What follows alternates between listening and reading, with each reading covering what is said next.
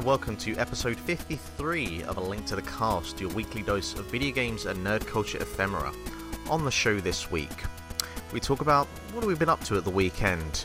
We have a look at Fire Emblem Heroes, the world of Final Fantasy. Uh, YouTubers have been found guilty. PlayStation 4 has some fancy new features. And we have a little chat about new shots of the new Tomb Raider film. Finally, this week, we have a special guest, Sean McGee, to help us as we dive into, for the first time, a look at Final Fantasy as we talk about the swan song on the original PlayStation, Final Fantasy IX.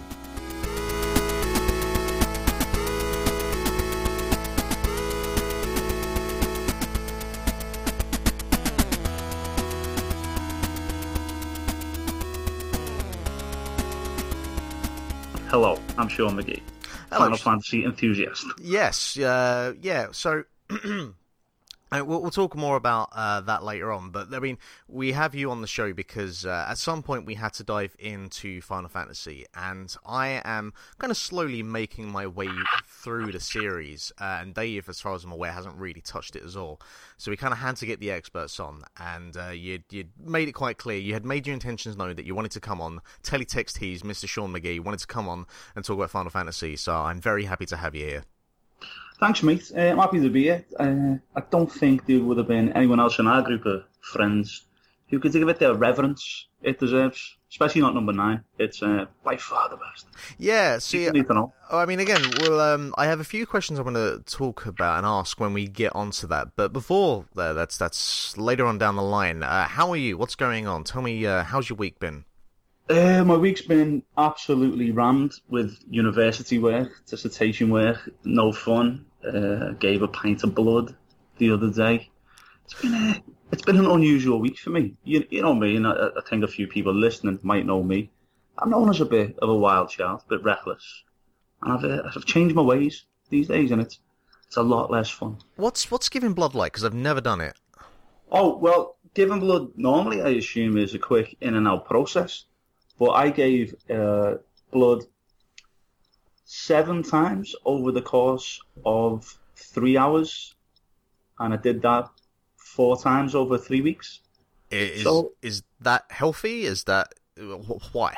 it was part of a scientific study. Uh, a girl from my university was asking for volunteers, so I stepped up, being you know the hell of a guy that I am, yeah, all right. and uh, I fully regret it. Yeah. How how like how did how does one feel after going through uh, an experience like that? Uh, drained and sleepy. I went out. Uh, I, w- I went and done it on Friday, and then immediately afterwards got a call. Oh, do you fancy coming to the pub? Now, I can't advise strongly enough. Don't go drinking rum immediately after having a pint of blood removed. That is solid advice. I'm gonna It's the best advice I can possibly ever give any young children out there. how what was the uh, the end result of that? May I ask? Uh, I got in about 4 a.m., I think. I don't really remember it. I got kicked out of some sort of nightclub for trying to dance in my shorts. Uh huh. That sounds like a typical Sean McGee evening. In fairness, Yeah, but this wasn't on purpose. This was the the result of, uh, you know, blood being stolen from me. My, my vital life essence had been taken away. And uh, I ended up in a nightclub at 4 in the morning, taking off my jeans and being taken out the back door and threatened with violence. I, I don't know. It still sounds like a typical Sean McGee week. I'm just, you know, I've heard, I've heard stories, I've heard rumors. Yeah, I just Yeah, but I, I got home. I didn't sleep under a bridge this time, so I'm I'm not sure if that's an improvement, but I'm gonna take it as that. Um, I'm, trying I'm to suggest that my home is worse than underneath a bridge. I'm not making. Well, I mean, considering like I live on the living room.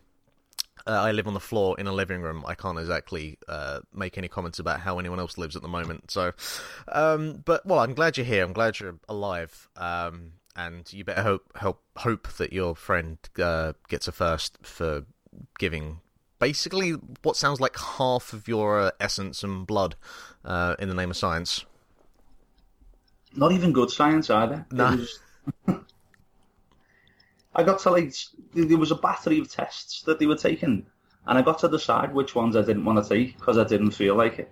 that doesn't sound scientific to me. I mean, I'm no scientist, so I can't really make a comment on that. But um, hey, you're alive and had an evening out of it, I guess. Wait a second, Mark.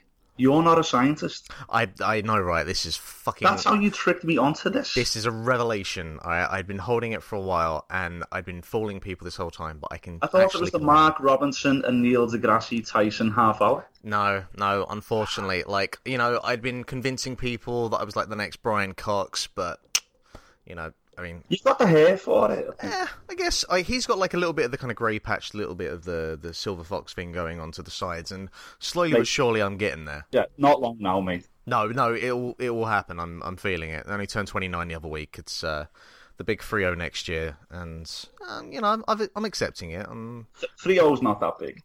It's not. no, I mean like I I never um. I've never given too much kind of care or, or been too fussed about birthdays. Like I wasn't too fussed about my 17th or my 18th or my 21st.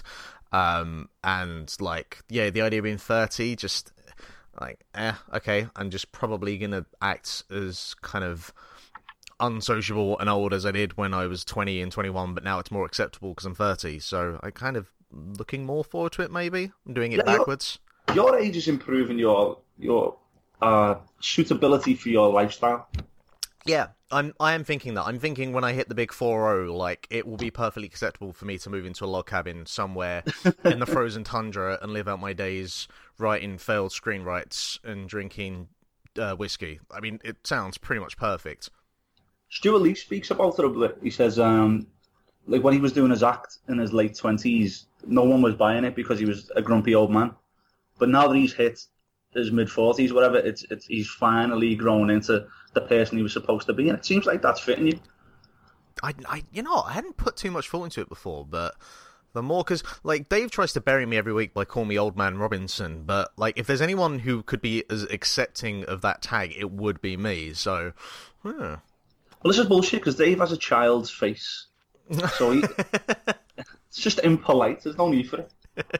I, I I think it's the whole English Irish thing. He's still, you know, not quite over that whole thing yet. And It's been a hundred years. Come yeah, yeah, no, he likes to remind me. Uh, the first time I came over to Ireland, he took me to the museum here, and I don't know about you um, when you was schooled, but like we didn't get a lot about the English Irish uh, kind of relationship. We were we kind of brushed it all over because, as you can imagine, we don't look very good out of it. Um, so I was in for a rude awakening when I had like 800 years of history thrown at me, and I was like, "Wow, all right, we were, yeah, we were pricks." Well, I had it, I had it two ways. I had it um, because I'm from Liverpool and it's such a Irish city. Yeah, yeah, of course. You, we- it's not. We don't think of oh, it's the British against the Irish. It was the British against us. Sure, yeah. Oh, but then on the other hand, I was in the army, so I do know about some of the atrocities. Quotation marks. Our boys committed. Yeah, yeah. Not not not proud. No, no, no, no. um, and you know that's why part of why I moved over here to try and kind of ease tensions and build relationships back up, and and then Brexit happened and fucked it all up. So I don't know. I don't know what to do. I had Brexit when I was living in Spain. It was the fucking worst. Am I allowed to sh- show by the way? Hmm? Am I allowed to swear? yes, please, by all means. I should practice not swearing. I've got a a, a phone interview tomorrow. Oh, really? Yeah, so I should I should get all of that out of my system now. Sure. Okay. Well, we'll try and have a, a, a kind of s- uh slightly more politer, PC uh, version of the show, which is ironic when considering me and you are on, because uh, yeah, I'm I'm when I get excited, the the swearing comes out. Uh, anyway, we will move on and talk about what we've been playing this week. Hey, check it out. I learned the bassline from Final Fantasy II.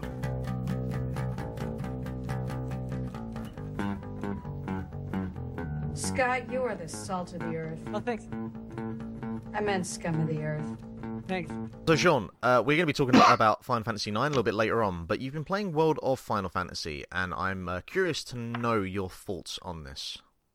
It is the best Final Fantasy game since Final Fantasy twelve. It is also the best Pokemon game since Final Fantasy twelve. but it is firmly not for everyone. Uh-huh. It's. I was playing it the other day with my girlfriend, and I was trying to figure out who it's supposed to be for. Because it's um, the battle system and the Mirage Collect, or the Poke. In fact, I'll, I'll tell you the basics of it first. You get your two little characters and you run around and you're catching these little Mirages, which are basically functionally Pokemon, but with a, a sort of lot of a deeper uh, move system for each one of them. And you stack these three little Pokemon. I'm just going to call them Pokemon from now on. They're not fucking Are they like like minions or something? the little little creatures that you catch in balls? The balls look suspiciously like Pokeballs. Uh huh. And then you catch these little monsters and you put them into battle. But instead of throwing them in front of you on a ball, you stack them on your head. You stack like one or two at a time, and it looks fucking stupid. And your your character can either be normal sized human or like a chibi deformed sized person. So artistically, it is 100% for six to seven year olds. But then when you look into the battle system and all of the uh, other little systems in the background, it's so complex. There's so many tutorials that you need to go through to try and understand every part of the game. And I just think, who is this artwork? And like the voice acting and story of the game is very childish. Like how who thought that they would mesh together for anyone in the world except specifically for Sean McGee? it's for no one else. I can't think of enough. I've been trying to recommend it to people for weeks, and everyone just looks at me and goes, "Why? Why would? Why would you inflict that upon me?" Well, it's kind of it's kind of interesting, like time wise as well, because you've had this and you've had uh, Anime the Road Trip, aka Final Fantasy 15, come out like within a couple of months of each other. I think it was a month. It was yeah, it wasn't that, mo- that long. I think uh, looking here, the EU release date for this was October 28th, and Final Fantasy 15 was I think November. Yeah. Uh, so I mean, like I I can't imagine that was intentional, but obviously with the, the, the way that the development of Final Fantasy 15 happens, I'm sure they just wanted to get that game out in some capacity before the end of the year. Was fifteen not delayed by a month? So it should have been closer together in the first place. Probably, would have been even actually. worse. That's that's actually a very good point. Maybe that was probably part of why they delayed it. Um, like, how um, does the game work then in its mechanics? Because I know that Final Fantasy games, for the, the limited knowledge I have on them, they constantly evolve and refine and, and tweak the battle mechanics. Like, how does this one compare to some of the others? What are they doing? Well, this one, it's it it has every Final Fantasy spell and monster that you would expect, with all the uh, same status effects and things like that. But how you how you get your um, abilities is by uh, leveling up all the monsters you catch. So in each battle, you'll get uh, AP points, and you'll get to spend them on what is a sort of. Did you play Final Fantasy X? Uh, I've I've started the first two hours of the game on a number of occasions. Right. So you recall a sphere grid. Yeah, yeah, yeah. The sphere grid. Yeah. So each monster gets a, a sort of sphere grid, but it's a lot, a lot smaller and um, uh, not a circle. It's a square, but it's basically a sphere grid. And all you do is you, you assign different nodes on this grid every time you get a certain amount of AP points, and that will build up all your abilities. And uh, obviously, in traditional Final Fantasy sense, you'll go from fire to fire to fire stuff like that on all of the uh, different spells that you get. Then on top of that, you've got the champion system, which is you during your progression through the game, you're going through a land called Grymoire, and you'll meet uh, what they call in the game champions, which are recurring characters or returning characters from earlier Final Fantasy games, such as uh, Squall or Cloud or Lightning, things like that. And once you've met those characters in the wild, you'll get some things called armor gems, which then allow you to trade them in with a girl to get those characters to use as summons, the way you would in an earlier Final Fantasy with Ifrit or Shiva. But how you summon those characters is through a uh, similar to a limit break bar. It's called a it's a little circle that fills up with bubbles. It's your champion meter, and I think you build it by getting hit. But I've been hit a lot of times and it's not built up, so I'm not fully sure. I'll have to go back through the tutorials. But like I said, how is that designed for a six-year-old? It makes no sense. Yeah, I I. Sorry, you, I'll let you finish. Yeah, I, I let my uh, I let a six-year-old play through it for a little bit, and he was okay picking his own little abilities and whatnot. But to go into all the menus and level up all the little monsters he had, or try and assign the right champions, or find the right because each each of the like little monsters you captured as well, it's not the same way as it is in Pokemon, the way you would uh, you would wear it down through battle or maybe a status effect, and then you'd be able to catch it once its energy's in the red. On these monsters, you have to use a specific type of attack or put it into a very specific type of status. And for a small child to try and like learn all that and all of that, it's almost impossible. So again, it's it's it's very complex at the same time as being very simple. This sounds like the complete opposite of the kind of game I'd play. Like I have um, this thing where if I can't pick up a game and just be playing within minutes and have like at least 90% of the, the kind of core fundamentals of the mechanics and, and understanding of the game, I find it very, very difficult unless I'm like forcing myself to play it for historical reasons or whatever. I really struggle with, with games like this. Um, did you play uh, Ni no Kuni at all? I didn't know. Uh, I didn't like the art style. Oddly, I yeah. think I'm the only person in the world who didn't. Yeah, like it, it sounds like there are some similar things going on. Like you have. Um, uh, in that you have uh, these kind of creatures that are kind of like Pokemon or, or, minions. I think they're called in that. Oh no, I think they might have another name, but I just call minions. And you, you know, you uh, collect them through various means, kind of similar to what you're describing here, and then you use them in battle. So there sounds like there's like a, a, a similar sort of uh, style of, of, mechanics that they're going for there. Um, it sounds interesting. Like I, I I think I'm going to keep that at arm's length because it just like the mechanic mechanical mechanically wise, uh, it it kind of sounds terrifying. And I, as you said, like how a, a, child would, would get into a game like this, or how they would make a game like this with the idea of trying to appeal to children. I mean, Japanese children, maybe. Hey, I don't know. Well, and that's the that's the thing about it as well. It, it leans very heavily on uh, nostalgia. Like you, you're going through this world Grymoire, which is a patchwork of all different worlds from earlier Final Fantasies. Now, I don't know many eight year olds that are familiar with the overworld of Final Fantasy III? Probably none. I think yeah, maybe it's for teenage boys and girls going through that kawaii weeaboo phase. Maybe the awkward phase we call it. Yeah, you know, they'll crimp their hair. Yeah, they'll uh, put a bit of eyeshadow on. Yeah, we've the all girls. Done it. The girls might do it as well and they'll start uh, getting into Japanese shit. Other than that, I can't think of. I tried recommending it to a friend of the show, Barry Murphy, and uh, was immediately rebuffed. yeah, I kind of feel like this wouldn't be the sort of thing he'd be interested in. I feel like maybe 15, 16 year old me would be all over this shit. Um, but also at the same time, 15, 16 year old me was vehemently against Final Fantasy because of this really tragic uh, kind of rivalry that me and a uh, friend of the show Jack Glazel and my two other bandmates at the time uh, were having, where I refused to play Final Fantasy and they refused to play Legend of Zelda. But that's it's a story for another day. Uh, yeah, it sounds peculiar. Uh, I hadn't really looked into it until you um, until you kind of the, the brought it up today. So I might at least uh, kind of peer over the, the hedge and, and at least have a look at some kind of gameplay to see what it's doing. What's uh, annoying with it is uh, I'm currently hopelessly addicted to it as well. like I, I had to turn it off to answer the call for this show a minute ago. I, I only can only apologise for interrupting your evening of World How of Final Fantasy. How far have you ever got into any Final Fantasy? Uh, I finished six, seven, and I've done about fifty percent of the one we'll be talking about today.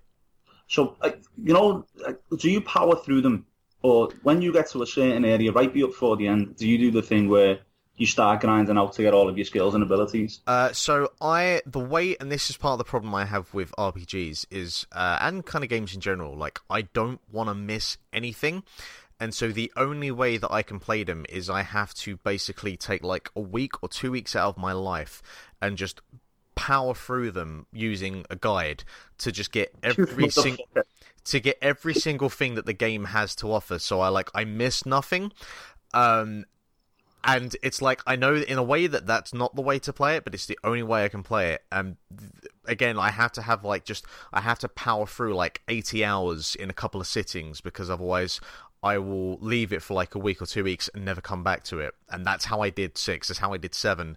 And that's why I only got halfway through nine before I kind of stopped and then had to sort of re go back over by looking stuff up. And yeah, yeah. I, I want you to play the first, I think, three hours of Final Fantasy twelve without a guide, and then and then speak to me after it, and I'll tell you, and you will never be able to play that game again once you realise what you've done. Well, because the thing is, I did start um, Final Fantasy X on a number of occasions, and I never used a, a guide for that one. But I just I think that game is I, it doesn't do anything for me. Yeah, it's the worst. It's Yeah. the it's the only Final Fantasy uh, since I would say three. Yeah, three, not including the MMO ones that I didn't finish. Oh no, I didn't finish thirteen. So from from four to twelve, I completed all of them all the way through, except for ten. I got ninety percent of the way through and just handed the controller to my friend and said, "Please, just fucking do that. I cannot tolerate that whinging little Meg Ryan looking motherfucker anymore." Well, everyone tells me 13 gets good after about 40 hours, which I find Yeah. fucking unacceptable for a That's, game. that's why I played uh, three or four hours of that, I think, and I was like, "This is diabolical." Yeah. But the, World of Final Fantasy actually is very similar to that in that 13 is very linear. Like you're basically on a straight path all the way through. And World of Final Fantasy is similar. But because you've got all these different ways of pairing up the monsters and controlling things, I find it absolutely fascinating to just grind through everything and try new things. Whereas with 13, I was like, I can't be bothered with another stoic antagonist going up and uh, protagonist going up and down the corridor doing nothing. Well, I think that might be part of it as well because the um, the protagonists and antagonists, I'm I'm guessing, are are so diametrically different to what's kind of in a mainline Final Fantasy game that Oh, yes, like absolutely. yeah, all the melodrama's taken out. But these ones are uh, uniquely annoying in their own way. The girl main character is okay, but the guy, I have to, they allow you to skip through cutscenes, so I just rapidly fire through any of his dialogue because the voice actor's terrible. In That's fact, not only is he terrible, you get to an area of the game which is set in uh, Besaid. Remember from Final Fantasy X? Mhm. I don't know if you got that far. No. Okay, so you remember the, do you know the worst part of voice acting from Final Fantasy X? It's very famous. Besides all of it, Besides all of it, it's the part where Tidus decides he's going to laugh for no reason. I think I know what you're on about. Yeah, Uh, You must, you must have seen it. it, it sounds like something that has been either presented to me or I've read about somewhere. It sounds familiar. Yeah, when you get to the uh, Final Fantasy X area of World of Final Fantasy, the main guy character copies that laugh. At that point, I was close to just taking the disc out and throwing it for the cat.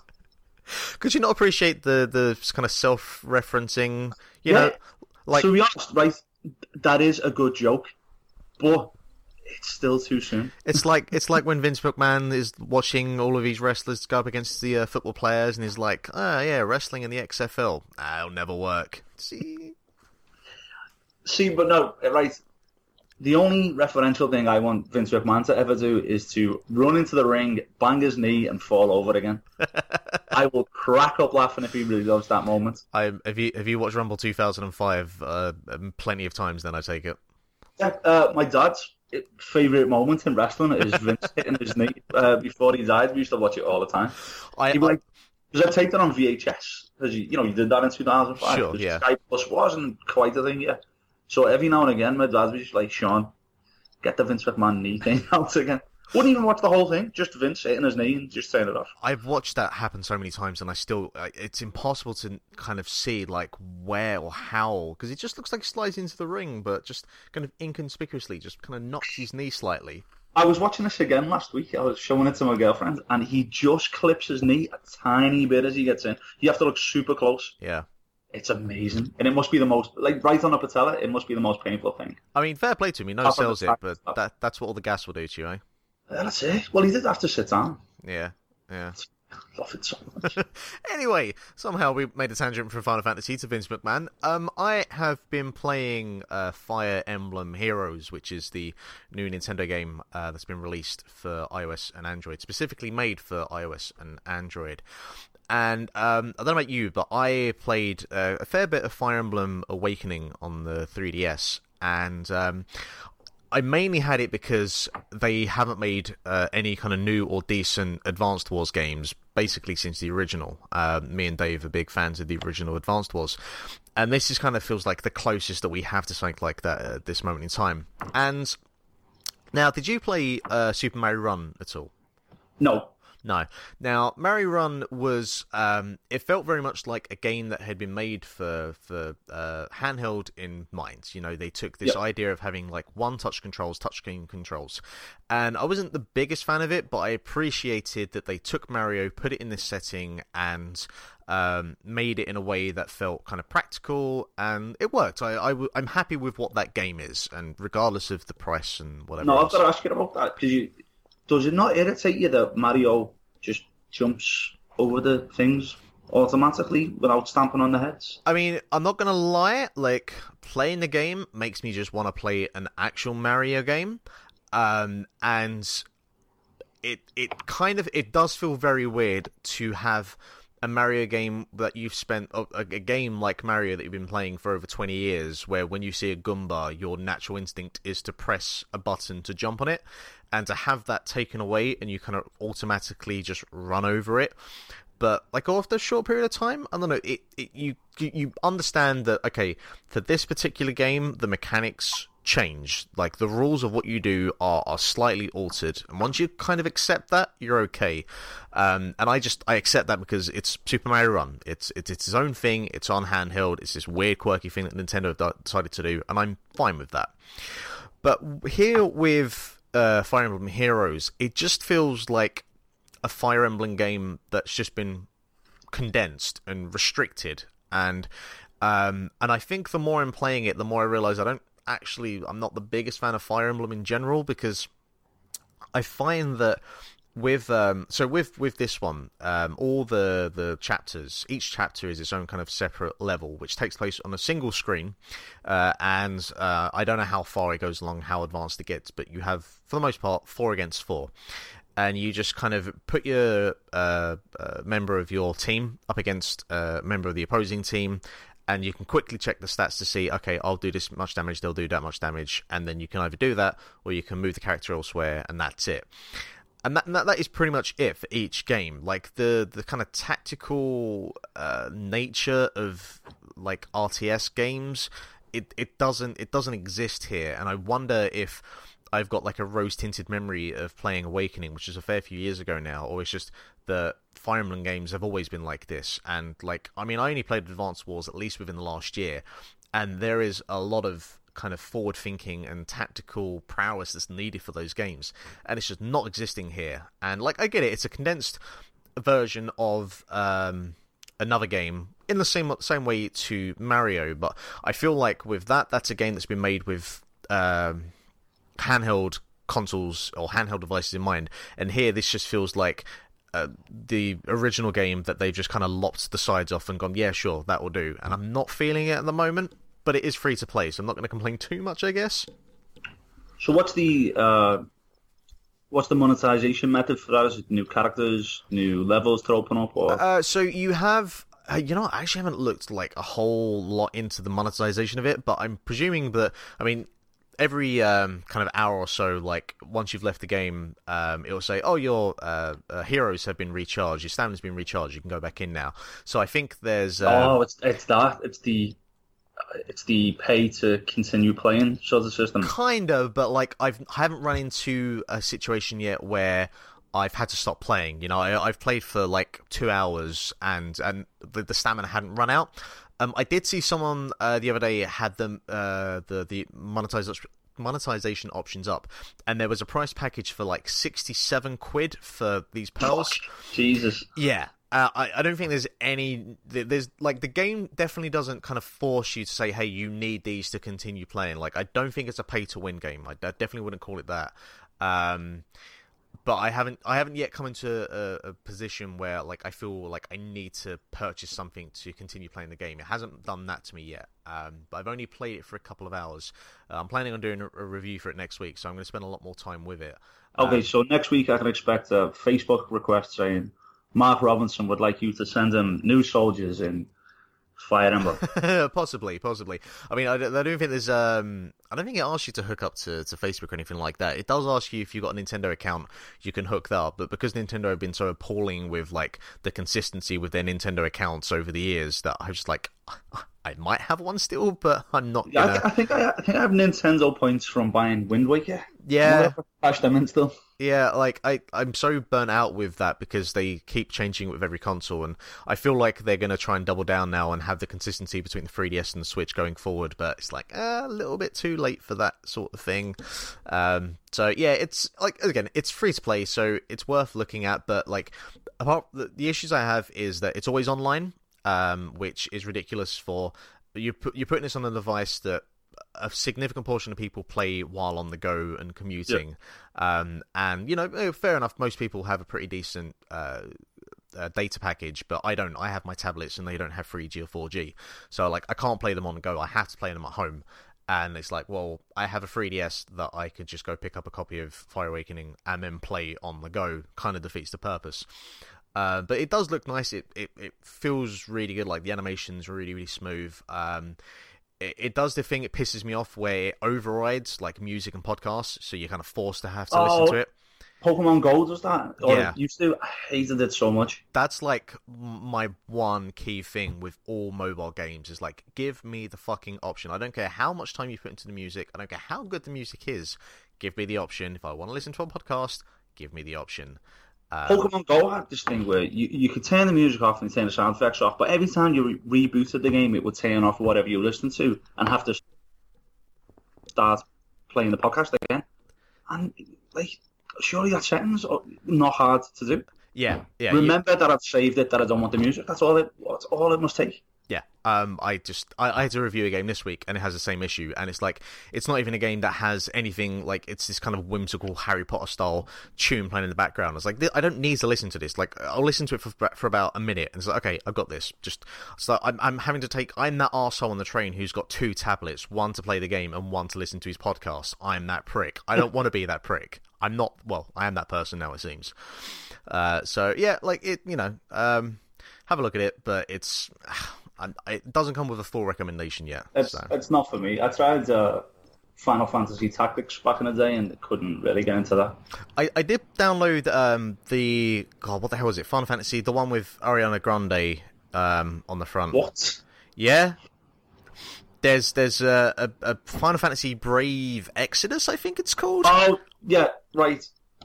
We were going to get into this at some point.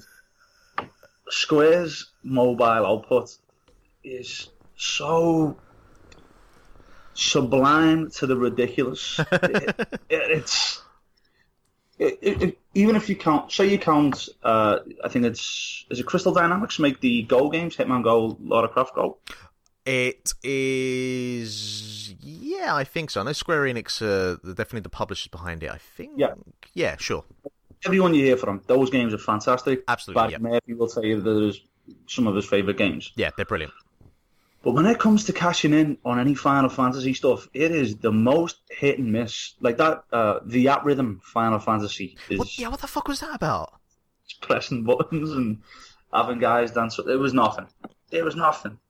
You've got to, you've got to really know what you're on about. Really research a Final uh, Square Enix game before you purchase it on mobile because they're just so shit a lot of the time. The worst for me is the uh, the iOS version or the Android version of Final Fantasy VI. Uh, the like the UI and how that game looks. Yeah. Oh, It's- the the new menus. They're yeah, terrible. it is fucking appalling. Um, yeah, that's I. I saw a few screenshots of that because I was thinking, oh, maybe I'll download that. I was like, no, no, that Yeah. looks terrible. The Square Ugly font generator has been in use for at least 10 years now, Yeah. and it's not going away. It's disgusting. So hey, look, but that's kind of Square Enix. Sometimes they're really good, and sometimes they're an absolute garbage fire. Sometimes it's the same time. Sometimes at the same time as well. Cool. Well, I think that will uh, leave us there for what we've been playing this week, and now we will move on to the news. News on the march.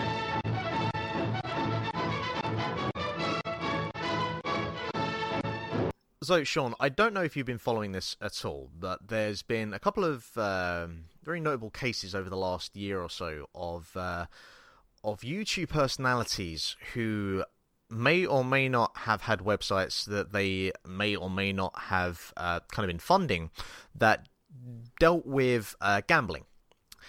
And now there was a big case a while ago about CS:GO and a website that let you kind of gamble skins. Uh, and then there was a whole thing as well around FIFA and their ultimate packs. And uh, one chap in question who's got a name Nep- Nepenthez, I think his name's Craig Douglas. Uh, basically, basically he uh, ended up being caught for having a website that was dealing with this sort of shit and basically was allowing kids to gamble, which is utter bollocks. Uh, and the UK Gambling Commission uh, kind of helped bring this to court, and he has been forced to pay a fine of £91,000. Uh, he originally pleaded not guilty, uh, but then changed his uh, case, or changed his case to, to guilty, as he probably realised, I think I'm not getting away with this. Um, unfortunately, he's not going to actually face any jail time for this, because that would have been hilarious. Um, yeah, have you have you paid any attention to this? Have you heard anything about this at all? To be honest, it was the first time I'd heard of it when you sent me the link before. Oh, really? And the only note I'd written about the story is I'm sure I had that guy's tie in 2005 and he looks like a dick. uh, this is the thing, like, his face keeps appearing on my Twitter feed over the last 24 hours. I'm like, fuck, I want to punch that face. And I am not a violent man. I am, and I might. well, you can, because he's not going to face any jail time, so uh, I have no idea where he lives, but. Um, hey, we can look out for that after. Uh, but it's it's good to see at least that um, that this has been kind of brought to light and people are actually being punished for this um, because, like. As uh, I think we was discussing last week, me and Jack, uh, like America and their kind of gambling laws and restrictions uh, don't really exist as compared to over here, and um, it's it's kind it's just absolutely unacceptable that like kids basically are being incentivized by these YouTube personalities who you know have basically have their kind of full faith and trust and belief in uh, uh, just saying hey look you can gamble this and spend money. And I just it, it's one of the more disgusting things within the games industry um, and like a lot of games journos like traditional games journalists are just looking at these kind of YouTube personalities with like disgust and a because of how much money they're making for the work that they're not doing compared, um, and also just because of stuff like this. Certainly, when you you've got like random egg pick on the the Twitter machine going, "Oh, it's about ethics in game journalism," and then this occurs. You know, it's just uh, yeah. There, there is no ethics in games, yeah. No, no, none at all. I'm only messing. I'm not a gamergator. SJW and proud mate. uh, just lost half your, your listenership then. I mean, it's basically just Barry at this point, so um, I'm sure I'm sure he's on board. Uh, next up, finally, PlayStation 4 announces that uh, external hard drive support will be coming. How the hell this has taken over two years uh, to occur uh, is is beyond me. But like, fantastic! We finally have external hard drive support, uh, custom wallpapers, uh, this is all good stuff. And what I'm hoping for is we'll finally get to the point now where in the WWE 2K games we'll finally be able to put custom music back into our intros because that's all I'm after here, even though the games are terrible. Um, yeah. Why, why? Why do you still keep buying WWE games? I, I don't. I don't. You're you're the problem. No, no, no, no, no, no. I don't. Dave does. I just play them.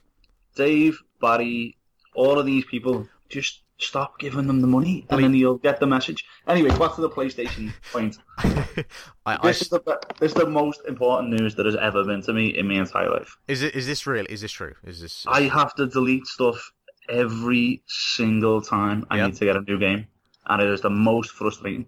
Because what's, what's the storage capacity on your PS4? Uh, 500 gig, I think. Okay, well, same as mine. Yeah, but it's. I bought it not knowing that you couldn't hook up uh, external hard drive because I just assumed that that functionality would exist you would in the that. year of our Lord 2015 when yeah. I bought it. Yeah. I'm pretty sure I was able to do that on PlayStation 3. Uh, yeah, the PS3, uh, apart from also having uh, external hard drive support also uh, supported like pretty much every kind of file format you could think of for both uh, photos and video, uh, which was great for um, like anything that you had downloaded. You could pretty much put it through and it would play. Wasn't the case with PS4. Like it, it played absolutely fuck all. Um, and you know, in this world that we live in, where uh, consoles and or uh, developers and um, like Sony and Microsoft are trying to make their console not only a console but this kind of media platform that you have like n- under your TV and it does like this all-in-one sort of feature uh, and the PS4 did none of it. Uh, it was just amazing that they'd kind of taken a step back considering that a the PS3 technically was an absolute mess but was still able of having external hardware uh, support um, and uh, kind of different file formats they could play. So well done, Sony. Well done for finally But getting do on you think? Do you think any of that functionality was purposefully removed in response to people absolutely shitting all over that uh, Xbox One E3 announcement when they give they, when everyone hated it with the always online, Kinect's always going to be watching you. We're going to do all of the things your TV needs to do, and then PlayStation come out that or Sony come out that day and say, "Oh wait, we're, we're just here to play games." Possibly. Um, I certainly think that whatever Sony were planning on saying definitely was changed with what Microsoft said before in mind. Absolutely, I think that that goes without saying. Uh, but I do think it's interesting that where these platforms, these developers, are trying to move kind of further and further into the digital market, handicapping players with a 500 terabyte, uh, sorry, 500 terabyte, 500 gigabyte. I wish. Jesus, yeah, 2065 maybe will be there. Um, a, a 500 gigabyte hard drive is it's still plenty of, of space, but where these games and these um, file patches are getting ridiculous, like I think um, Fallout 4 has a, a new texture pack this week or something, which is like 55 gigabytes, which is Jesus Christ! which is fucking insane, you know. To be fair, that game needs it because it's a broken mess, but it's still this is insane. And like your standard game, uh, like if you're buying it uh, digitally, it can be anywhere up to 50, 55 gigabytes. Um, it's it's crazy that they would want to go so f- much further into like digital games, but then restrict you for the first Yeah. two years from being able to buy as many digital games as you might want to.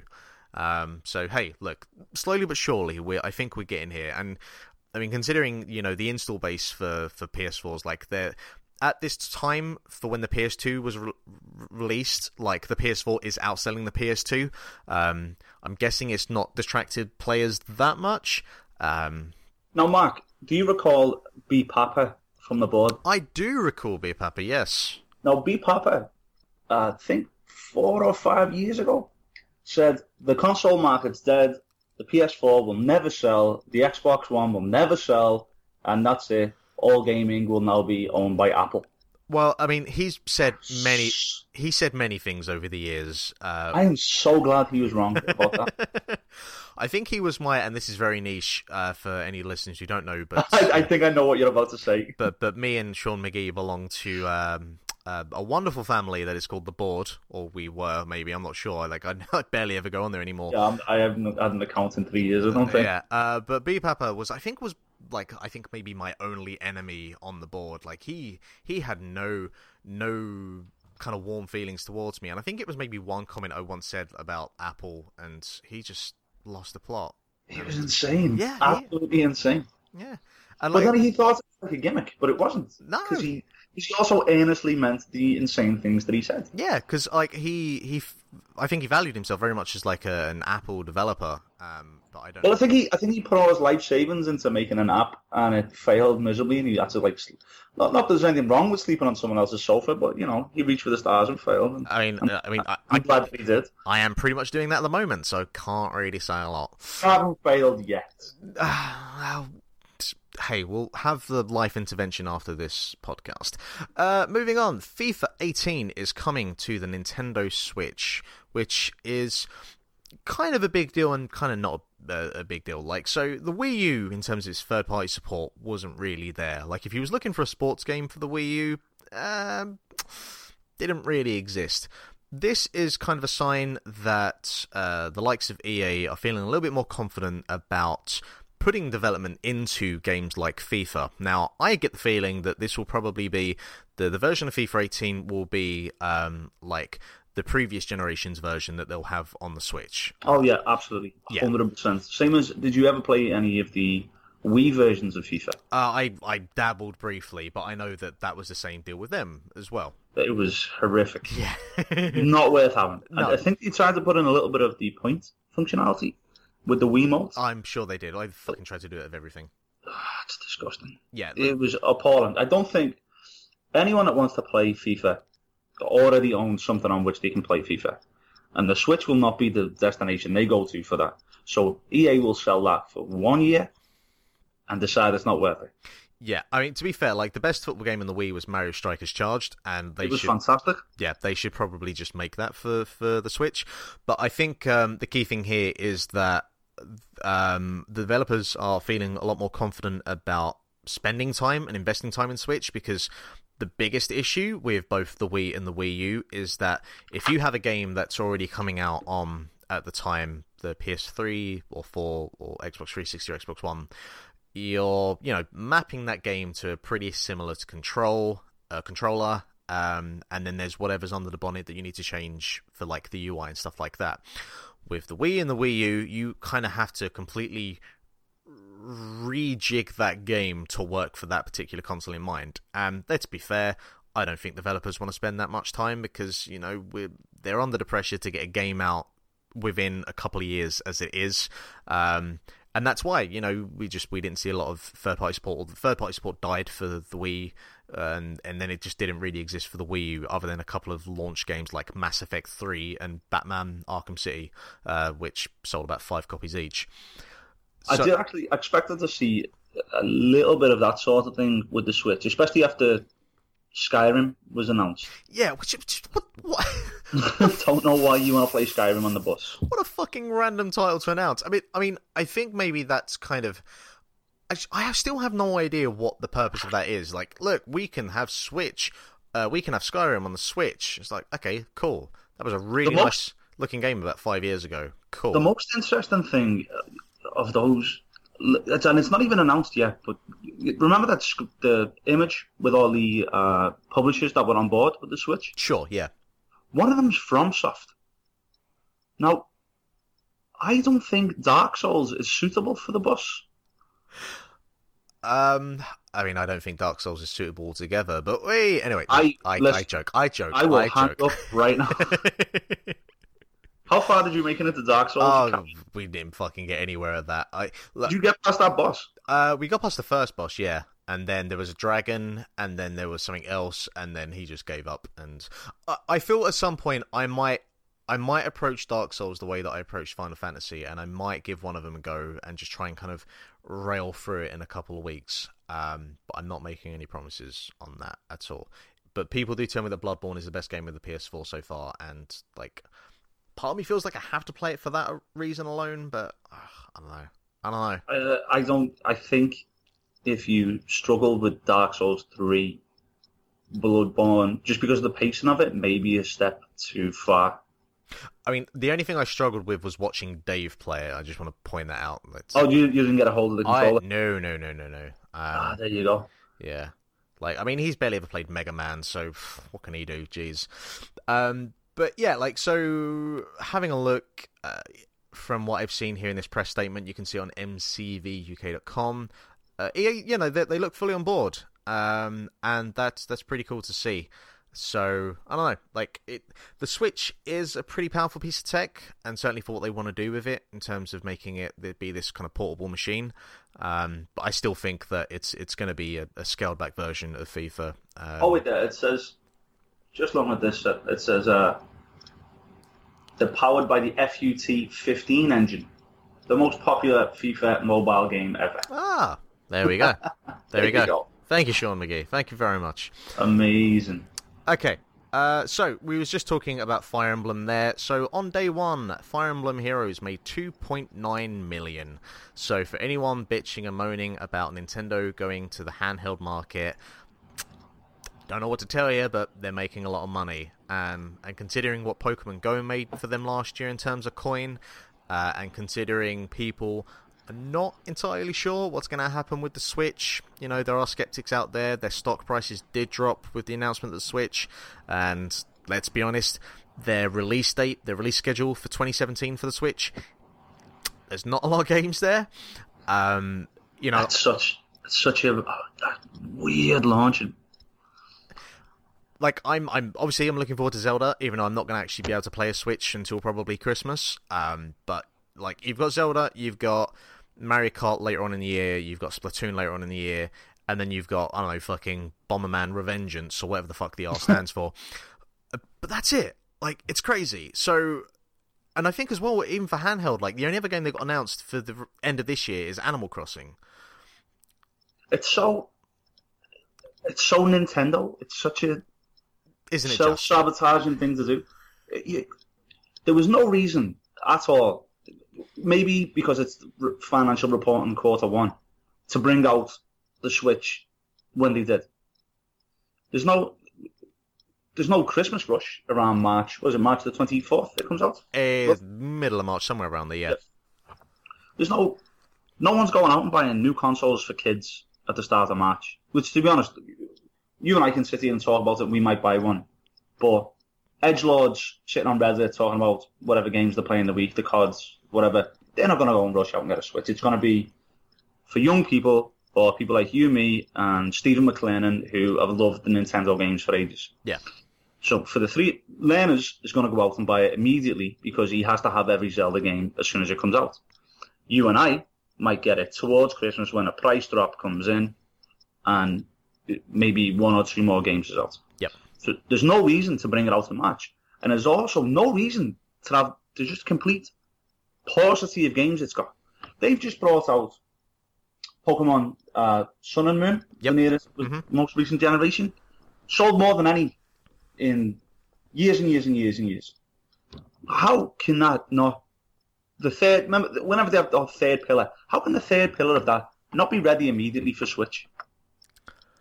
It's hey, like I don't work for Nintendo, don't I? I don't know. Pokemon, Pokemon Star for the Switch launch title, you, you, you'd sell a few million more units immediately. Yeah, yeah. I, hey, you're fucking. You are absolutely correct. You would, you would have, you would have people complaining online, oh, it's just a up-resed uh, mobile game. So who cares? Sell your units. Exactly. Put Yeah, in a little bit of, but a little bit more online functionality, tidy it up a little bit. You sell units, but no, you're sending it out with Zelda, which you can buy on the Wii U now if you want. It's, I mean, you, you can. It's the same about Pokemon. You can also- already buy that, but I having a, a home version of Pokemon, a, a real mainline Pokemon, it would be a system seller. It's insane yeah. and it's I- just I, Zelda. I think as well. Like, I, I'm not 100 percent confident on this, but I don't think throughout the years of uh, Nintendo, I don't think like Zelda has traditionally been like the system seller for the console. Like Mario 64 was for the Nintendo 64, no doubt about it. Um, and I don't think Wind Waker was because that was, you know, quite a quite a controversial Zelda game for its time. Um, and I certainly and like Wii Sports was what sold the Wii. So, you know, this is going to be interesting that you've got a launch day Zelda title uh, for the this particular Nintendo console.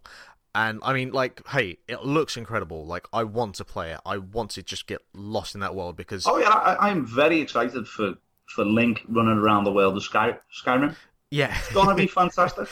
But I wonder, like, are they hedging their bets on this, or are they, um, like they've done with the mini NES, where they're just they're going to have a small, um, s- small release of these consoles to begin with, and kind of going to slowly, gradually build it up, just to kind of dip in the waters, because maybe they are kind of tetchy considering how the Wii U s- sold so poorly that they don't want to overshoot their target and and. But I don't know. Like, I mean, that- that's that's the thing. If you don't want to, we don't want to overshoot our target. We don't want to do too much at once. Well, that's what they did with the Wii, and that's uh, the Wii U, and that's why that failed because it was such a slow, drawn out process of getting games for it. Yeah, yeah. Um, I mean, the the one good thing for them is that they are selling the Switch itself at a profit, which is very rare for a hardware console. Who Yeah, does that? Yeah. Um, like that. That's pretty much unheard of. So But that's that, but that's also negative because all I've heard is people complain that those controllers are too expensive, that the uh, the little block that you get to hold your controls on when you take them away from the machine that that doesn't charge. You'd have to buy a more expensive one to charge. Everyone's complaining about that already. Yeah, every every kind of good thing that you can say about the Switch, there is at least one or two negatives as well. Uh, it's fair to say it's not been a, a perfect announcement. Like when we had the original announcement of the Switch, everyone was like, "This looks really cool," which happens. You know, a new thing's announced, everyone gets excited. But like as we've slowly had more announcements about the Switch and what it is and what games have come out, uh, there there have been enough negatives to I think like I've seen a lot of people say that they're they've either cancelled their pre-order, are not going to make a pre-order, or they're going to wait until like Christmas when hey there are actually games of this fucking thing to play. It gets less cool every single time I hear about it. Yeah, and the the, the adverts for it fucking suck as well. by the way, Oh, whoa, whoa, whoa, whoa! Are you telling me that you don't want to go to a basketball court and then play basketball on your Switch rather than play real basketball? I mean, You crazy, man? we we could start that and ended that sentence at I do not want to go to a basketball court, but hey, there we go.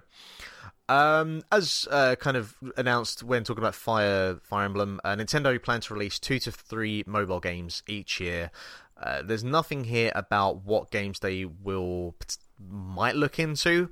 Um, I mean, they have enough IPs to work from. I could see maybe like a Kirby handheld game of some description. See, that sounds really good. yeah, like that's like kind of graphically, like you can do something very minimal with that. And Wait, hold on. Let me let me just think this through. Is Flappy Bird still the number one Nintendo IP on mobile? uh, well, that's been taken down now, hasn't it? well, it got took down. It was brought back. I'm not. I can't recall. But imagine Flappy Bird with Kirby, but you could hoover up stuff in between. I That's that's for free. That Nintendo. I, I think we Free? should I think we should take that to Miyamoto. I think he uh, I think I think we could make some money off of that. Yeah. Um, but yeah, I think like there's plenty of things off the top of my head. I think there's a Kirby game you could do there. I'd love to see them do some sort of augmented reality Pokemon Snap, like using some of the features that they've got with Pokemon Go and expanding on that. I just want another Pokemon Snap game, to be honest. I Uh, don't. I I've I've played small Pokemon Snap multiple times and I've never understood why everyone. It's okay. I slagged off Dark Souls. I can't. That's I can't it. You know, anything, I'm just so- trying to get you back. Yeah, that's fair. That's fair. Um, hey, look, no one's perfect. It's grand. So it's all good.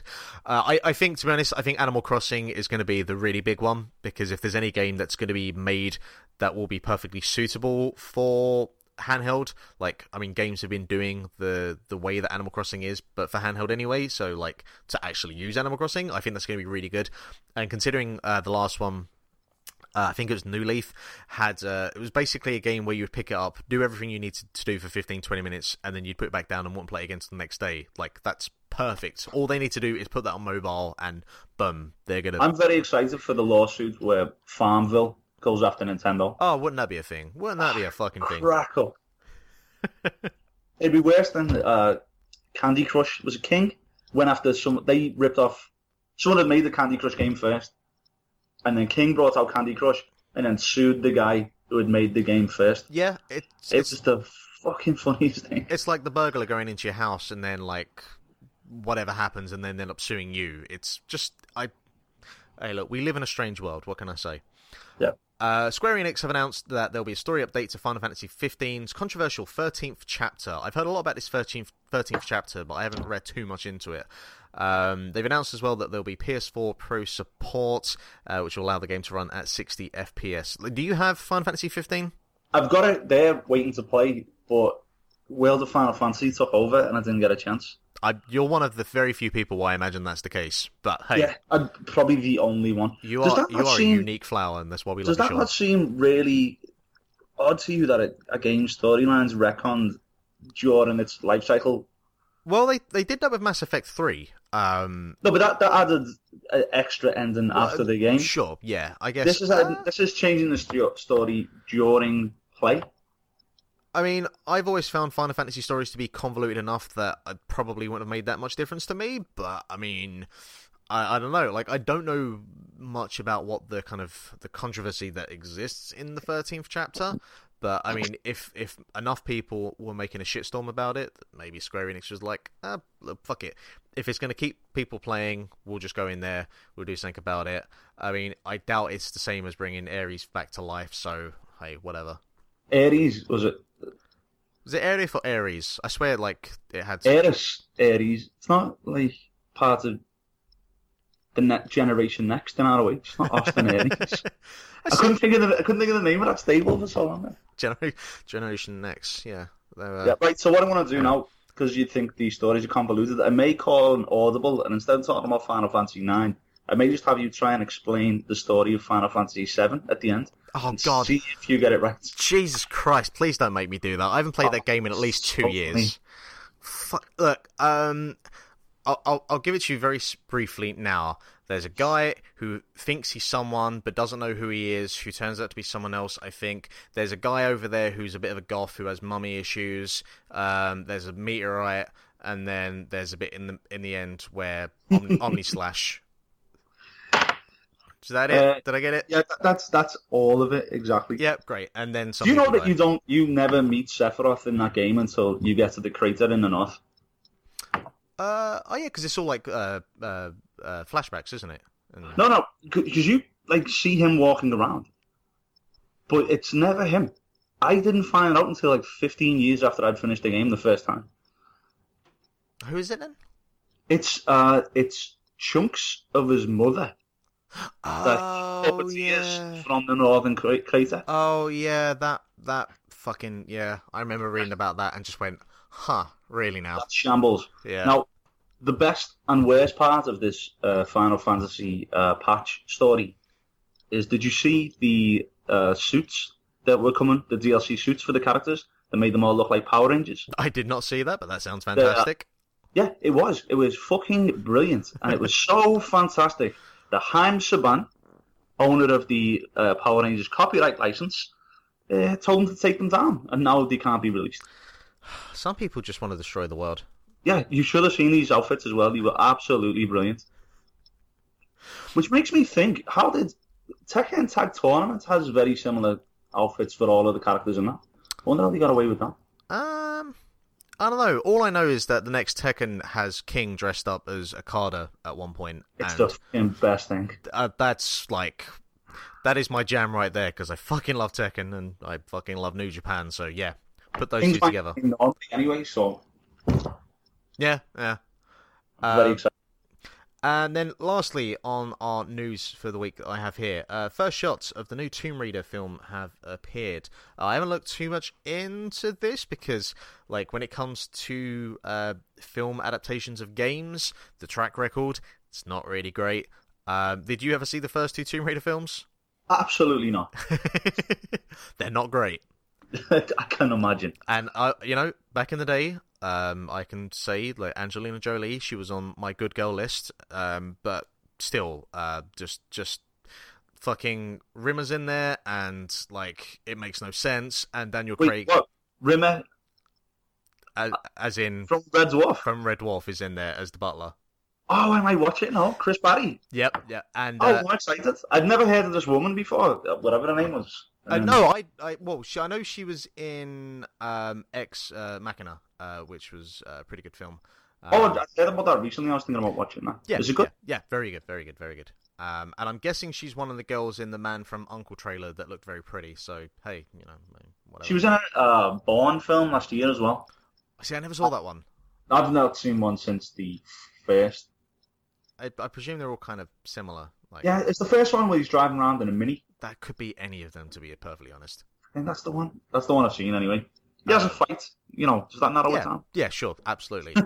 um, also, the original uh, Tomb Raider has Daniel Craig with what is the least convincing and just the worst American accent I've ever heard put on by any actor ever. No, yeah, yeah. Uh, it's a terrible film. Like, not even in a Mortal Kombat Street Fighter redeeming qualities. It's so campy. It's so good, bad, good kind of way. It's just, it's a fucking awful film. And I, I won't. I won't hear a thing against Street Fighter the movie. like I, I've said it, and I'll say it to the to, to my deathbed that Raul Julia's performance in that, the, the the scenery that he chews up is is admirable. Like it's inspirational. Um, what he what, does. What a, what a performance to go out on. I If know, you're- right? If you're gonna die, do that first. Like I, I don't care that his kids maybe might have ruined his career by making him do that. You know, he fucking was like, fuck this. I'm if I'm gonna die from I mean, it was uh, was it bowel cancer? I have no idea. I, th- I think it was something along those lines, uh, but he was just like, "Fuck you, watch this." Um, yeah. So I, I did you see? Uh, what was the last video game, uh, a film adaptation of video game that you saw? Uh, which which was the newest or which was the last one What I was, saw? what was the last one that you saw? Uh, the Street Fighter movie I watched. Um, I watched last summer. My girlfriend came over to Spain where I was living at the time, and the first night, instead of going out, she had literally just got there. She wanted to go and see the sights and you know go to a bar or whatever. I was like, nope, we're gonna sit in, we're gonna get some pizza, and we're gonna watch Jean Claude Van Damme kick some ass. Yeah, Jean Claude Van, that all-American hero. You know, yeah, Colonel Guile with the best Brussels accent. What a guy! Uh, what was the the newest uh, film of this nature then that you saw? I think I saw one of the Resident Evil ones a while ago. Again, they all kind of blend into each other. The one with the laser hallway. was that that not the first the one? first. It might have been, yeah. It's fucking shit. Yeah, I've always said like, why the fuck would you take a video game that based itself off of kind of George Romero style of, of zombie film and then turn it into an action film? Why? Why? Why? Why? Why? I just Because they'd seen the later games, or they'd seen later areas in the early games. So, have you played Resident Evil 2? yeah, So when you get towards the end, you go through that like industrial science complex thing. sure, sure, sure.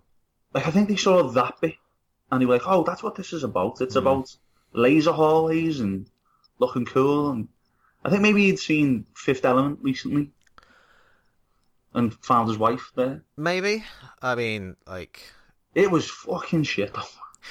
actually, speaking of shit, did you ever see the the PS1 game of the Fifth Element? Oh no, is that a thing? It's a thing. It's fucking terrible. It's it's like one of the worst PS1 games. Is it as bad as PS1 game of the TV show Reboot?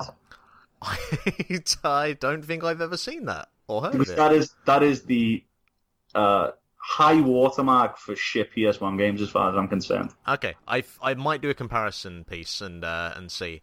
Um, but yeah, like the, the, the PS1 Fifth Element game, like like the, you play as um her character model. I can't remember what her name is in the film, but uh, Oh, Leeloo Dallas multipass. uh, her her character model is as blocky and like think of the original Lara Croft's PS1 model, but even Yeah. worse and even more blocky. Um, I remember. I remember. I got. Uh, I got a PlayStation in about. I think it was '96 or '97 for Christmas, and I went round to a friend of mine's and like we were comparing games because he got one for Christmas as well, and he'd had the first Tomb Raider, yeah. and he was like, "Oh, this is great! I can look at this hot girl's ass all the time while I'm playing it." I was just looking at it thinking, "That looks like a brown Lego." what are you doing? Me, me and uh, Dave tried to play that a little while ago because I think it was the 20th anniversary, and that game is unfucking playable. Really? It's uh, just the controls. She controls like a cow in a shopping trolley. Because I've got very fond memories of playing the second one. I, I got to the end boss and just could never beat that last boss. It's it's it's like a walking puzzle game, but I but a game that isn't inherently designed to be a puzzle game in the way that you actually move. I I think maybe I'm not sure. Like I it might be that because I didn't play the game till later on that I can't appreciate how it controls now. And considering how uh, those types of exploration games have been transformed, and like the ease that you can climb up a building in Assassin's Creed or Uncharted gives you that kind of uh, slickness, like water flowing from rock to rock. Oh yeah, I think that's I think that's the case. I Yeah. think with Tomb Raider, that was very much about lining yourself up in in the exact right location to make the jump that you needed to do. Yeah. Right. So it, it wasn't really skill based. It was just identifying where you were supposed to st- stand and pushing blocks into the right places so you could do. it. Yeah. Remember, uh, Soul Reaver was very similar as well. Yeah, yeah, yeah, absolutely, yeah. I, I just, I think that the controls were, I don't know, they they feel unresponsive enough. Um, I mean, hey, look, it's a twenty-year-old game, so I can't slag it off that much. But, uh, Also, going back to anything without twin stick, anything where you can move the your camera around, I can't play anymore. I tried Yeah. to play. I tried to play Grand Theft Auto Three. yeah, I know, right? It's, it's just, it's like, what the fuck? How the fuck did we ever do this? We were Yeah, in the Stone Ages. It's like the cutting edge, but that came out after like dual analog sticks were a thing, and it's like, how am I supposed to? uh, Unbearable. Yeah, any kind of like third-person action game where the the camera's kind of over the shoulder or uh, any first-person shooter, like unless it's on the N64 and you've got the middle stick and you've got the C buttons to kind of control the camera around, like anything on the PS1, I just I can't do anything with this. Like unless it's like a side scroller, I can't play this. Unpopular opinion, I fucking hate the N64 controller with all of my being. Believe me, you are not the only one to say that. There are people out there uh, who share a popular opinion, and I can see why uh, people hate the controller. Um, I have a personal appreciation for it. It was a console I grew up playing a lot of. Um, I, I do no. There, there are plenty of people out there who fucking hate that controller and the GameCube controller and the Wii controller. Whoa, whoa, whoa, whoa! They can fuck off. The GameCube controller is the best controller of all time. See, I don't like the C button uh, configuration. The on that. stick? Yeah, that, that that doesn't do it for me. I quite like that. Uh, also, uh, WWE Day of Reckoning's the best WWE game. Now that's a fucking bold statement, Sean. Right? Just, That- it- it- it's bold and correct, my friend. Oh yeah, another unpopular opinion. No Mercy is trash, oh. and Oh. the Aki engine is trash. oh, oh, look, I, I know I slagged off Dark Souls, but this this is you're, you're pushing it now. You're pushing the boundaries of what I will accept on this show. Um, okay, I will stop there. Uh, we will leave it here before you know tempers flare up. Uh, and we will move on to talk about this week's book club feature. Uh, we are going to be looking at uh, a classic. I'd like to say a classic. We're going to talk about Yeah. We're going to talk about Final Fantasy IX.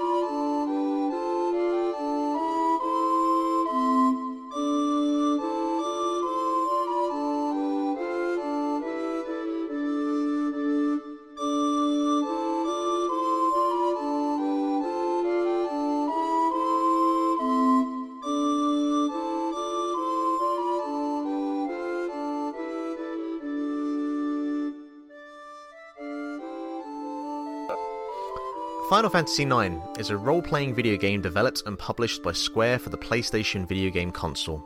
Originally released in 2000, it is the ninth title in the Final Fantasy series and last to debut on the original PlayStation console.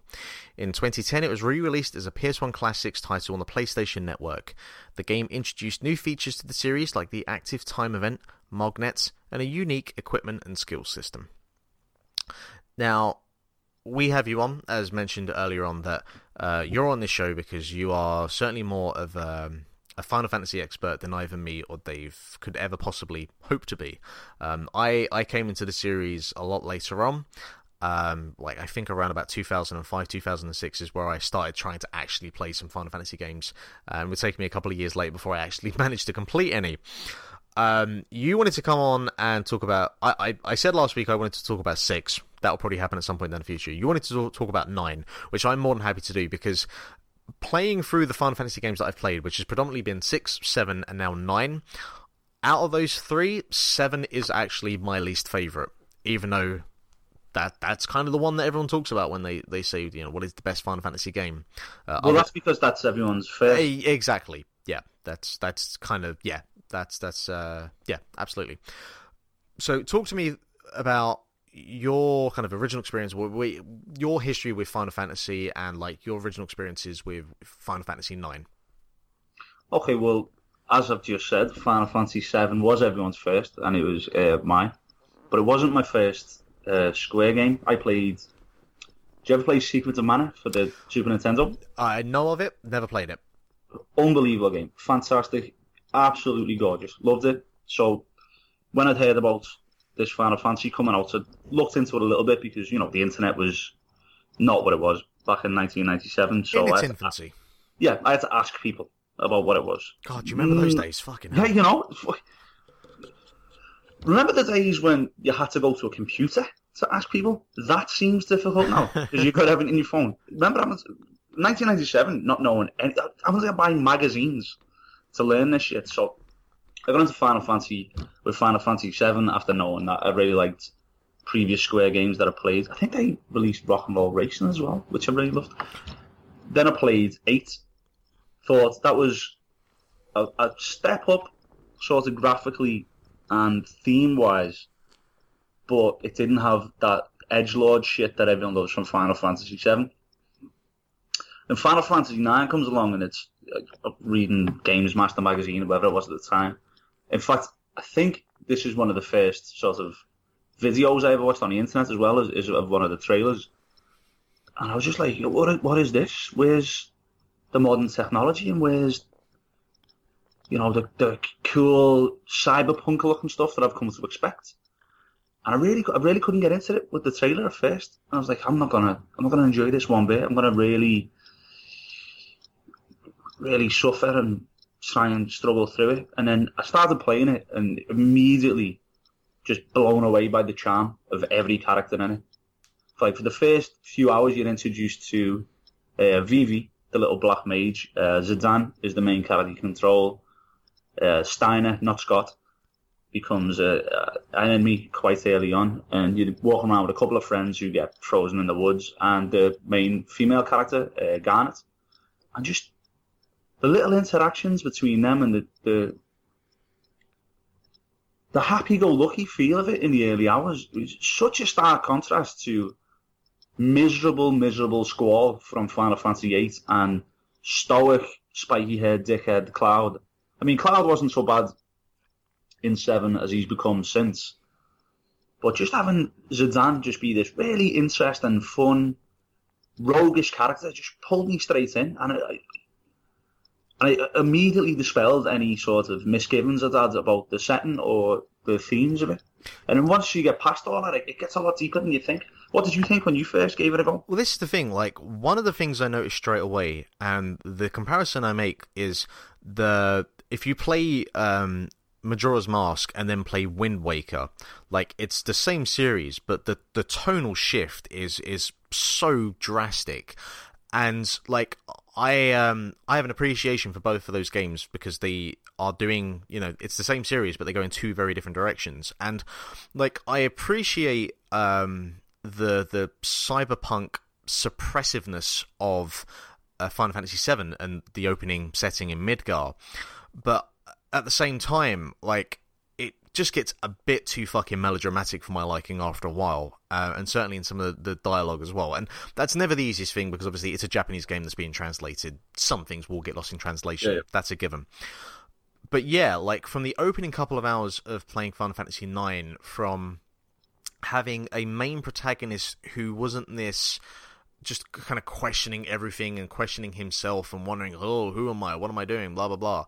Like just Zidane knows who he is and gives no fucks. And like Vivi, just immediately, just I I love that character. Um, I unfortunately see more of myself in him than I care to admit. That's actually one of the, the best parts of World of Final Fantasy is the um, only only two characters that come back from nine are Eiko the Summoner and Vivi. And Vivi is quite prominent. Oh, that makes me so happy. Missions. It's, he's oh. the best. Um, but all the characters are just they they have kind of life to them. They have character to them.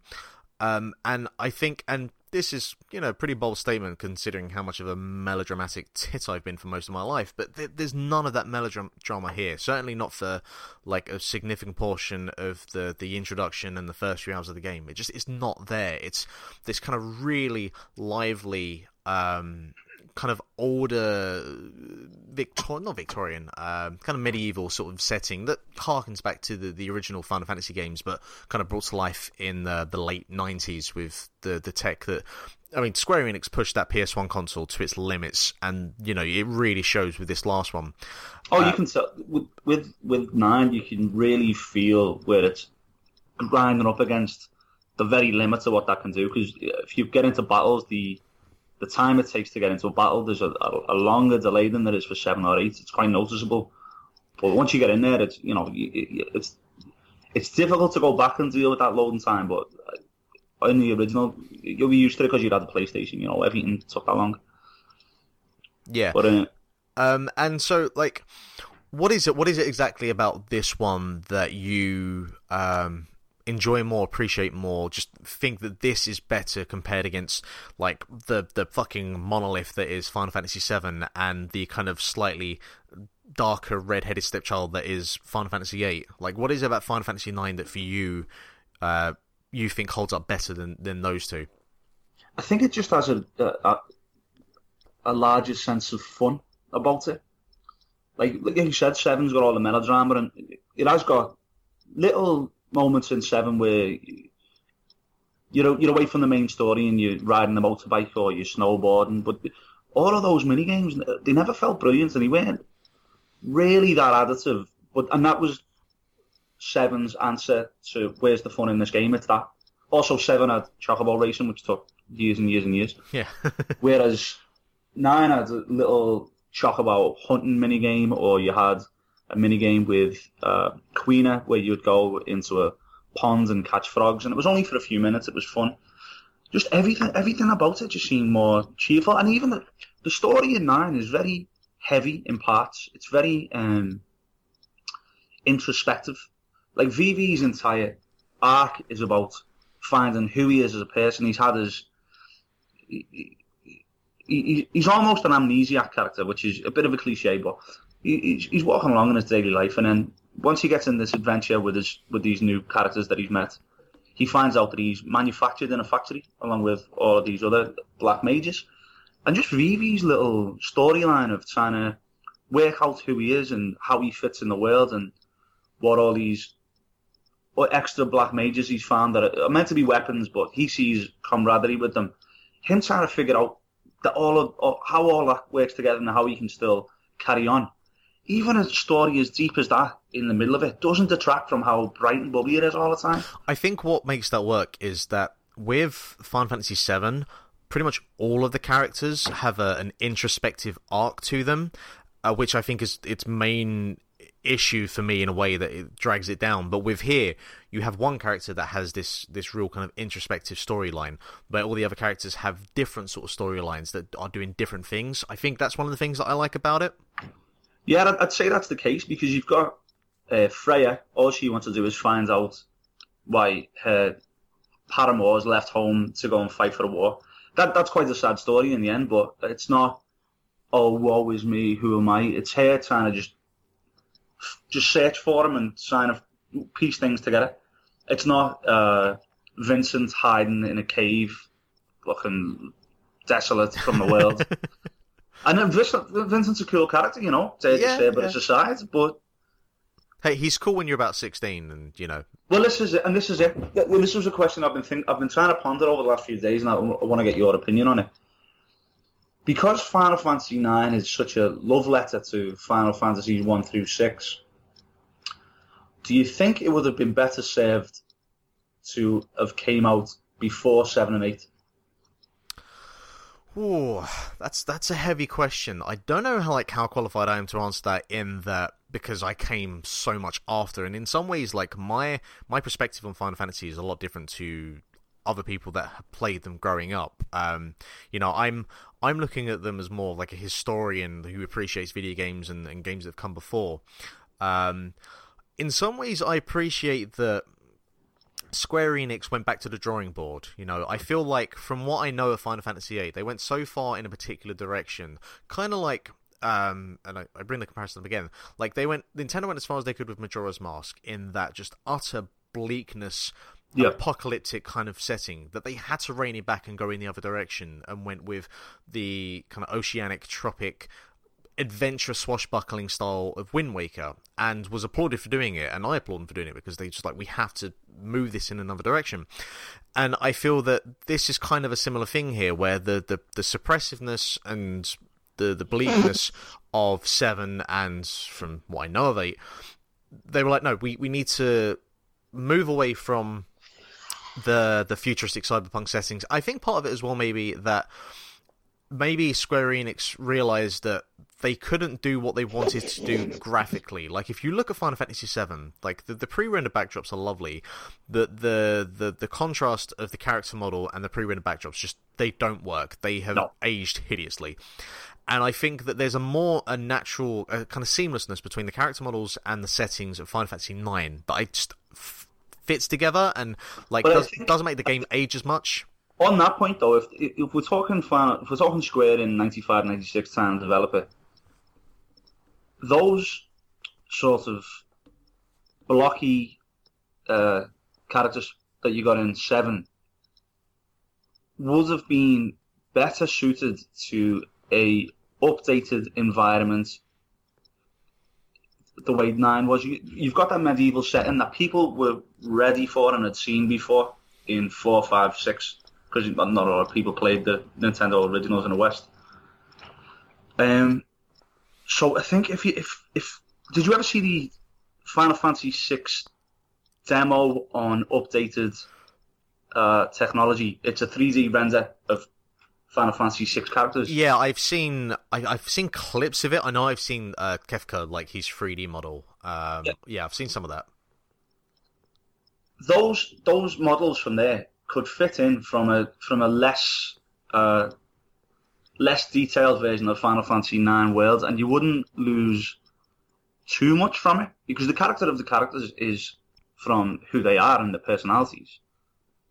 So I think I think you could tell that story in the technology that you had then and not lose that much, especially since they were keeping those characters not human proportions. Some of them are a little bit super deformed or whatever. I Yeah. think I think it would have worked better than Seven did, where you had the super deformed characters and then the realistic ones in, in the cutscenes.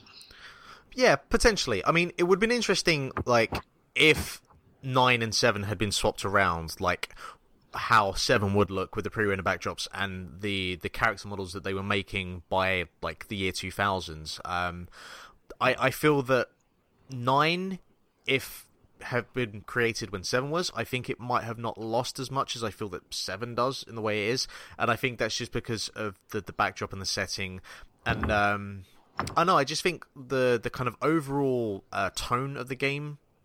I think there's just there's more of a contrast in the character models and the, the backdrop in seven than there is in nine. I think Yep. maybe.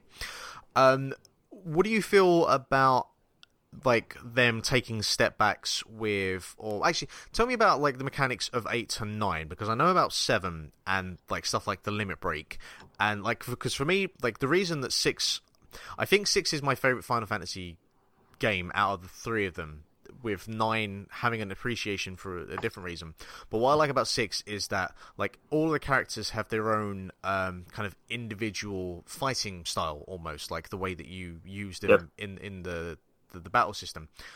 Like, how does uh, seven to eight to nine? How is the kind of comparison there, and how does nine hold up? Do you feel? Well, firstly, I just want to get back to the other point and say, obviously, I don't think nine should have came out when seven did because it would never have made as much money and Square would be bust. No. Well, yeah, anyway, just in case anyone point. questioned that, Fair I was point. trying to say, would it be fair to nine? Not should Square have done it? Obviously, Square shouldn't have done it. Yeah. But uh, I think seven was a odd step back into streamlining, maybe trying to make every character be able to do everything with no differences aside from limit breaks. Uh, it's it's okay for a beginner, and it's um, does it feel westernized? a little bit, yeah, because it's it it allows you to play waifu wars. You can just put in whatever character you like the look of the most, rather than who's the most functional. Yeah, Eight is almost exactly the same, but eight's system is so incredibly broken that all you do is build up your characters in a way that you never level them up and you just allow Squall to do his level four limit break over and over and over and over again for the rest of history. I'll keep that in mind. Yeah, it's it's amazing because um, if you the way it works in eight is enemy characters only level up when you level up, but by getting new magic from around the world and junction it to your character's stats, you can raise all, all of your character's stats without leveling them up at all. So if you get uh, Squall's attack stat as high as you possibly can, you can put him in a, in a state oh, I forget what it's called. Is it like you're just kind of artificially leveling leveling them up? Yeah, yeah, Yeah. yeah, It's it's it's imagine the Skyrim leveling system, but without the your level number going up. So you level up your abilities, but your actual level doesn't raise. Sure, you're So just raising the stats, but not the actual Yeah. level. Yeah. Exactly.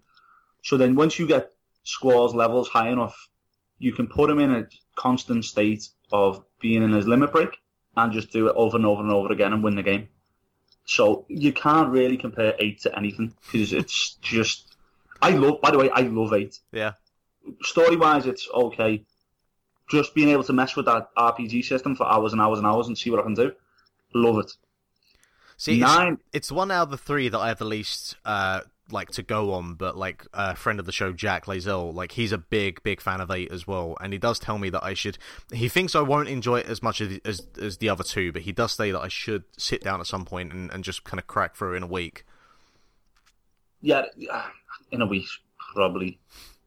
You get your guide out for that. Oh yeah, oh yeah, uh, and nine, nine similar to six in that everyone's assigned a role, and you level up your abilities by uh, carrying different weapons or accessories or gems in battle, leveling up them, and then so say you get say you're Zidane and you get yourself a dagger. Your dagger will instantly come with a thief attack. So every time you get experience points, you are building up your character's innate ability to use that attack without holding onto the sword. So after you've leveled it, you can change your dagger for something else, and you will still know how to use thief. I think that's an absolutely brilliant system, and it's one that um, led me to just grinding around areas in the world, trying to find th- that one specific enemy in the in the world that gives you the most experience or AP points. I think it is in nine to just have all of the abilities for all of the characters. But because all of the characters are so different, so you've got Freya, who's a lancer, uh, Eiko and Garnet, who are summoners, but one of them, they each have to fulfill a white and black mage role. Uh, Stein is a traditional knight. Zidane's a thief. Oh, sorry, Vivi's your black mage. I apologize. Um, and Amarant, who is, I think he's a monk, the Final Fantasy V style monk. Anyway, having that different cast and those different skills really allows you to mix up your party in interesting ways and, and forces you to as well. Whereas seven, you can just go, okay, he's got spiky hair. He looks like he'd hang out with him. That's my waifu. All of you have got the same abilities, and I think it's I think it's a lot less fun. I think it's a lot less interesting to play around with because knowing to have the right person at the right time when you're in the right battle is is, is, is one of the most fundamentally fun and interesting things in a Japanese RPG, and it, it feels so stripped out in Seven. I miss it, and it's a, it's a little bit of an issue with World of Final Fantasy because um, you've only got the two main characters, and you can assign either of them any of the little monsters that you catch in that. But the leveling up of the abilities now is very similar to the the the leveling up your swords and whatever in nine. So yeah, I think nine's very much preferable. One of the things that I might put against Final Fantasy IX for me is I feel that it doesn't have as as memorable of an antagonist as uh, six or seven does. Like, I mean, for me, uh, Kefka as a fucking psychotic clown who actually does destroy the world. Spoiler alert. Um, I'm a big fan of that. Like, there's a guy there who has a mission and he goes out and actually does it. Fair play to him. Sephiroth, Sephiroth, for all of his flaws as a character he does, he's still very memorable and very iconic for obvious reasons. Again, Final Fantasy VII is, you know, the biggest one, so he is going to be by um, by osmosis almost. With nine, I feel that's maybe one area where the game doesn't get its footing in as as well. Would you agree? Would you disagree?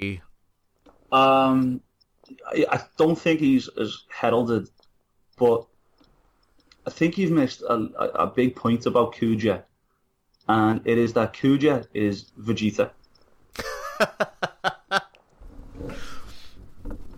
See, my my problem that with that is I only can think of Vegeta from. The, have you ever seen Dragon Ball Z abridged? I've seen a little bit of it. Yeah, Okay, my my um like what I feel or what I see now or vision when I get Vegeta is that version of Vegeta. So like what you're saying to me is now horrendously skewed, and it's not because of because of you. It's because of that. why is my life always being ruined by Team Four Star? right, because Zidane. So you haven't finished the game, so you're not as. You, are, you, are you aware that Zidane is Goku? Um, again, like Goku has also been skewed because of Team Four Star. Exactly. So yeah. Right. So Zidane, the main the main guy, uh, he was sent from another world to uh, take over the land that he, uh, the earth that he lands in at the start of the game, but knocks his head, forgets his gimmick, and just lives life as a normal person. Fucking hell, he actually is Goku. Jesus. Yeah, yeah, he is. No, have you have you seen him get his limit break? He goes Super Saiyan level four. I'm gonna have to look this all up afterwards. He has a tail for no reason. Well, there, there is that. I was going to say He's he the only does, one. He does have a tail, and I was always like, why does he? Is he? Is he going to turn into a monkey? What the fuck's the do with that? Yeah, he's he is Goku, and because of that, Kuja is obviously Vegeta. He came, he comes later on, and finds out that Goku hasn't taken over the world the way he's supposed to, and he is now setting himself about to do it. Aside from that, he isn't as interesting because he doesn't. You don't. You don't see him the way you see Sephiroth. He doesn't turn up and burn down a village and then turn around coolly into that. He rides down on a dragon with a few wings extra. That's about it. And he moans a little bit. He's at least better than the uh, the guy from Final Fantasy X. What's his name? Seymour. Uh, I 10, 10 is not one I can give you any information on. It's the wor- the absolute worst. Isn't there a giant whale in that at some point, or am I just It's it turns out it's Tidus's dad. okay? That's sure, yeah. Fucking You know the canon ending for Final Fantasy X comes in like a, a comic book or something. yep. That sounds so- like something they It's would do. Yep. It's, a, it's an extended universe. It's amazing. yeah. Uh, so yeah, Kuja's not as good, but Kuja's not even the main boss. In traditional Final Fantasy one, two, I think three, uh, the final boss is someone that you don't even see till the very end. You beat Kuja, and you think you've done it all, and then out of nowhere, death just turns up, and he's like, "Hang on, what's this? I'm gonna have to kill you now." Then you batter him, then you leave, and then Vegeta's rehabilitated, and he's on your side now. It's it's exactly Dragon Ball. It's unbelievable, and that's why it's the best. okay, I'm gonna have to go and actually finish this now to uh to get an appreciation of that because uh, uh, hands up, Dragon Ball Z fan here, even if Team Four Star did ruin it. Um, okay, we'll uh, uh, when we come to to, to wrapping up uh, these games, we do like an elevator pitch where we try and come up with a short summary of why this game should be played, why it is a classic. What is your elevator pitch for Final Fantasy IX? Final Fantasy IX is a love letter to the probably strongest generation of Final Fantasy games that is four through to six, even including one to three, really. And it's just a tremendously fun ensemble of characters with a deceptively deep, grindy system to get into. And if you're into any of that, that's it. It, it will really scratch the itch for that sort of thing. And I think um, if you play it, you, you will come away glad that you did, and you won't be you won't be looking at Final Fantasy VII the same anymore. You'll think, why was I such a fucking edge lord? I'm gonna have some fun, and that's my pitch. Get that on the box. It's perfect. Stop being an edge lord. Stop being an edge lord. Play Stop being edge. Stop being an edge lord. But the baddie is Vegeta, so maybe maybe there's a little bit of edge lord to it. Uh, well, I uh, I want to say thank you very much for, for spending almost two hours um, shooting the shit with me. Um, Yeah. It's been good. It's been real. Uh, no doubt at some point we'll uh, we'll be doing another Final Fantasy game, and uh, I might make it a four way because I might want to get Jack on because he's uh, he'll probably be listening to this with his own opinions that he want to give. So at some point we'll tackle another Final Fantasy game, and uh, I will let you know when we do that. And we'll, Yeah, uh, more than happy to get on. It's Excellent. a nice break from university work and giving blood and things. But before I go, I would like to say that Barry Murphy only likes shit games. Um, he I mean, we we, share similar taste, me and him. No, so he just like shit games. That's it. I mean, in fairness, I'm not the biggest fan of Last of Us, so It's fucking not that hard. I just look. I I don't think uh, uh, Naughty Dog do combat particularly well. Like between that and Uncharted, I, it's not their strongest point. They do like stories and characters and, and kind of scene setting. Great combat, eh, not so much. I, I've owned that. I've owned Last of Us for the PS3 and the PS4, and didn't get past three hours either time. Yeah, I, I got to a certain point. I was like, look, between the the forced stealth and what I feel is pretty clunky controls the combat, I was like, this is not gonna, it's not doing it for me.